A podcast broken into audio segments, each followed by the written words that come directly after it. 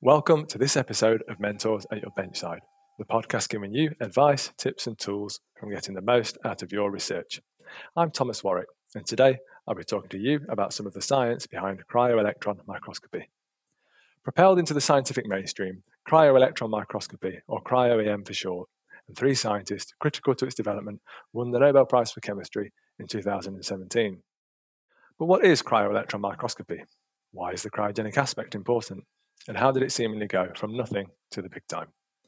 Simple answers is an ultra high resolution imaging technique performed at cold temperatures that can provide atomic structures of complex biological samples, such as viruses.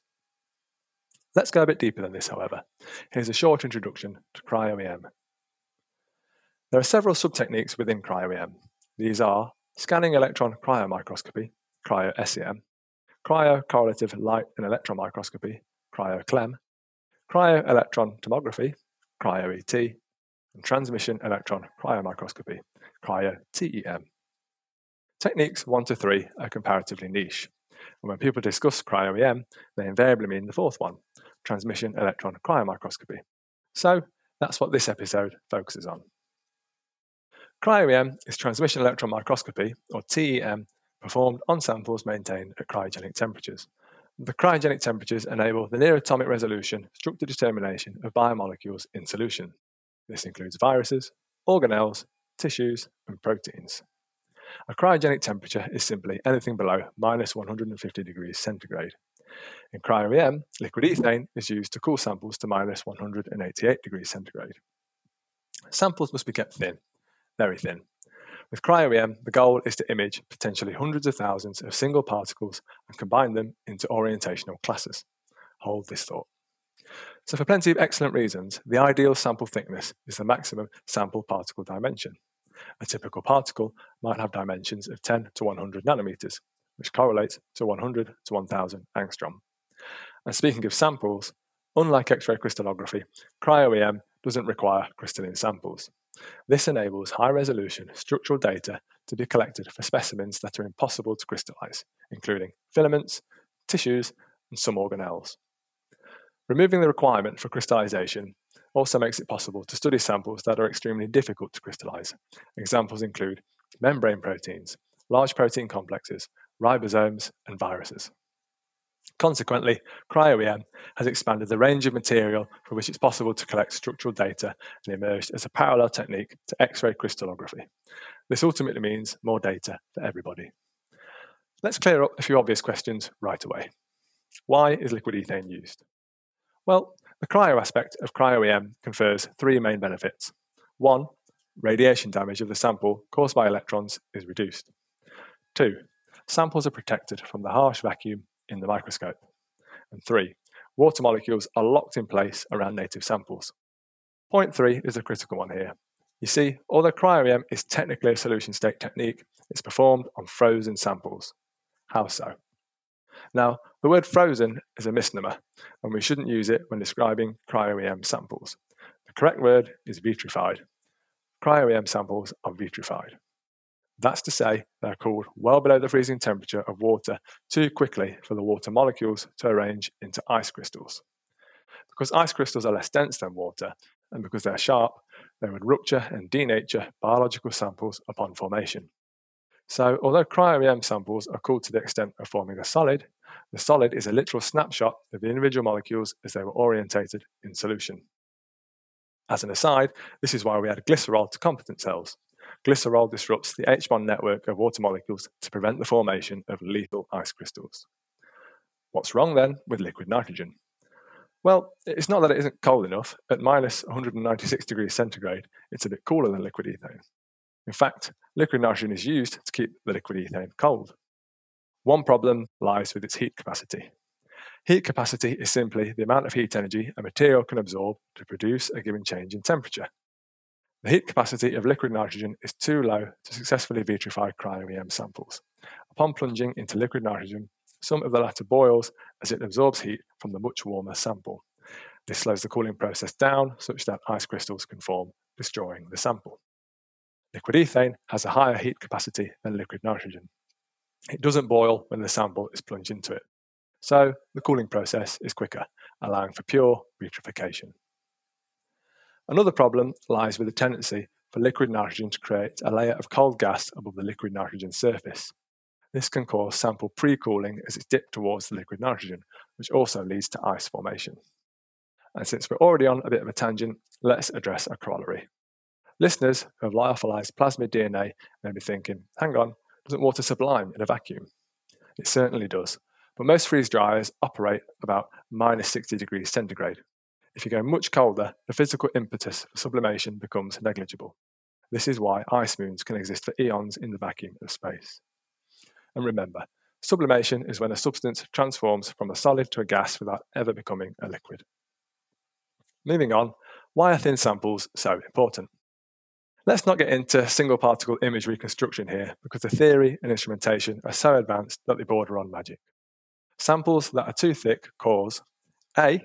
Molecules to lie at different focal heights in the microscope, B. Scattering of incident electrons by the vitrified water, both of which lower the signal to noise ratio and tarnish the magic. Regarding point A, it's important to remember that cryo-EM structures comprise data collected from at least tens of thousands of individual yet identical particles. And regarding point B, it's important to remember that sample molecules scatter incident electrons, which are refocused by a series of lenses to produce an electron micrograph. Electrons scattered by the vitrified water encode no beneficial information about the sample. So, all this said, what are the size and resolution limits of cryo-electron microscopy? Simply put, there are no hard limits. That's not quite the complete picture, however. Let's take a moment to consider the sample size and resolution limits in X-ray crystallography. The upper size limit is anything that will crystallize.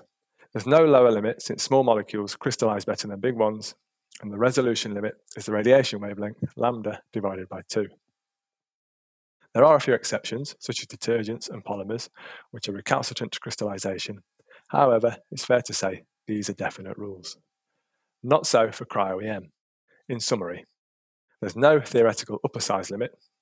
At the time of recording, the smallest structure solved is 52 kilodaltons, and the highest resolution structure solved is 1.22 angstrom.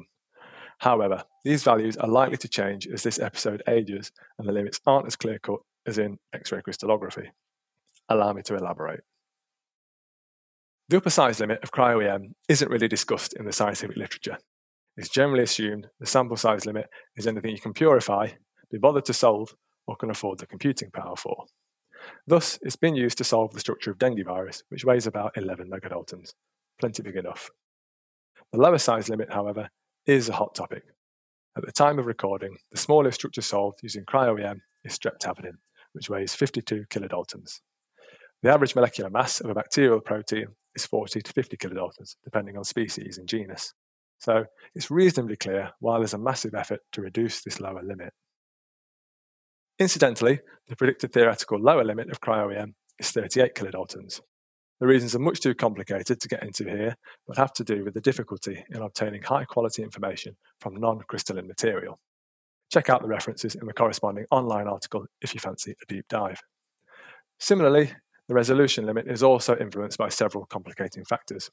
These include beam induced movement of the sample during imaging, sample damage during vitrification, sample damage during imaging, and suboptimal exposure times. As yet, the highest resolution structure solved using cryo-EM is apoferritin at 1.22 angstrom, as mentioned. Now let's compare and contrast the high resolution biomolecular imaging techniques. We've already touched on a few differences between cryo-EM and X-ray crystallography. One difference we've not discussed is how the samples in these techniques are illuminated, which is fundamental. In a cryo-EM experiment, electrons are scattered when they hit the sample. Electrons are negatively charged. This charge can be exploited to focus the scattered electrons electromagnetically in real time to produce an image, the micrograph. Our eyes do a similar thing with photons of visible light. While these quanta don't have charge, their wavelength is long enough 400 to 700 nanometers to interact with and be focused by optical lenses. The wavelength of a 200 kiloelectron volt electron, such as those produced in a TEM microscope, is 2.7 picometers. This is about 150,000 times shorter than the wavelength of visible light, and is too small to be focused using an optical lens, hence the need for electromagnetic lenses. X rays, well, they're the worst of both worlds. Their wavelength is about 1 angstrom in an X-ray diffraction experiment and is too small to interact with an optical lens. They would just pass straight through it. Nor are X-rays charged, so they cannot be focused using electromagnetic lenses either. They're a terrible way to illuminate a sample, really. Consequently, X-rays scattered by crystalline samples in an X-ray diffraction experiment must be focused mathematically and by the experimenter at a later point in time. Unfortunately, this causes crucial data to be lost. In fact, it's much worse than that. All data that contributes most to the final electron density map is lost. This is called the phase problem. It's not insurmountable, but we never get the data back. Instead, it must be estimated by a complex process of inspired trial and error and other clever methods. This leads to its own problems, not least among which is an incredible bias towards the model built into the electron density maps appearing to be statistically and visually correct, regardless of whether it is. If that sounds scary, that's because it is. It's led to structures published that were later discovered to be completely incorrect. Because the refocusing of scattered electrons is done in real time using electromagnetic lenses, cryo-EM doesn't suffer from this. There's no phase problem. It does suffer from its own biases, and we'll get to those, but they're less pernicious. And what about NMR? We've not spoken about that yet. Well, it doesn't rely on radiation to illuminate samples, so it too is free from the phase problem. Instead, it measures how atomic nuclei align themselves in a pulsed magnetic field. This is great because it requires a genuine solution state sample, not crystals or vitrified ones. So, short of in cell imaging, NMR samples are the most representative of the native state. However, NMR spectra get noisy very quickly. Data from those thousands of nuclei aren't spatially resolved like in a micrograph or diffraction pattern. Consequently, protein NMR spectra are complicated and hard to deconvolute. This means that, except for highly specialist applications, the upper sample size limit for protein NMR is approximately 35 kilodaltons. Obviously, rules out most protein protein complexes and any large complex, really. So, what does the future look like for cryo-electron microscopy? Despite prohibitively limited access to suitable microscopes, such as the powerful Titan Krios, cryo-EM is transforming the fields of molecular and structural biology. That's clear from everything we've discussed in this introduction and from a quick browse of the electron microscopy databank. But there are two things we need to address. The first is bias. Earlier on, I asked you to hold a thought regarding classifying particles. I also mentioned that cryo-EM structures suffer from bias. These are cardinal points because they represent a significant problem with cryo-EM that needs to be addressed going forwards. Particles on electron micrographs lie in all manner of orientations. These orientations must be divided into classes, and then each particle that is to be included in the analysis is assigned to a class. Simple. This can lead to bias, particularly so when the assignment is manual, but it also occurs when the process is automated because a human being wrote the program although deep learning algorithms may ameliorate this. A concerning consequence of this is that researchers may end up with an electron density map that contains features that aren't in their sample. From there, it's a slippery slope to drawing incorrect conclusions. One solution is to split, at random, all of the particles analysed into two sets. Then, build two electron density maps and see how well they compare. Great. But this only provides a measure of internal consistency. Estimating absolute correctness is extremely difficult. Remember the phase problem in X ray crystallography? I probably undersold it, but it's so problematic and surreptitiously pushes crystallographers towards building incorrect models that they've come up with a solution. It's called the free R factor. Basically, a chunk of diffraction data, usually 5 to 10%, is omitted entirely from the process of constructing an electron density map. It's not used at all. Then, as you build the model into the electron density, periodically perform a computational diffraction experiment on it. If the model built is genuinely correct, it should agree with the diffraction data not used to build it. Cryo-EM urgently needs an equivalent metric. The problem is, it's just not that easy to come up with one. At the moment, all of the nominated particles are needed to construct electron density maps. You can't afford to just bin 10% of them. And if you could back compute a micrograph from your atomic model, how do you account for all the different particle orientations? And how much confidence would you have given that micrographs are so noisy anyway?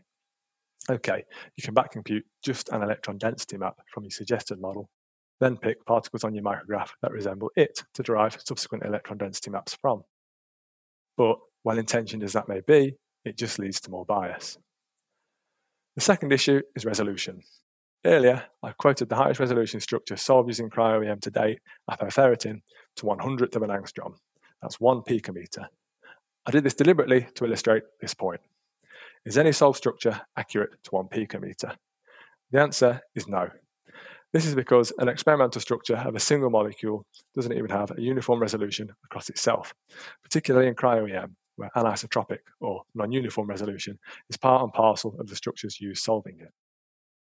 The problem is that we rely on resolution too much as the ultimate metric to judge structure quality, and I've been adding to the problem. Throughout this introduction, I've highlighted resolution several times when comparing cryo-EM to its counterparts.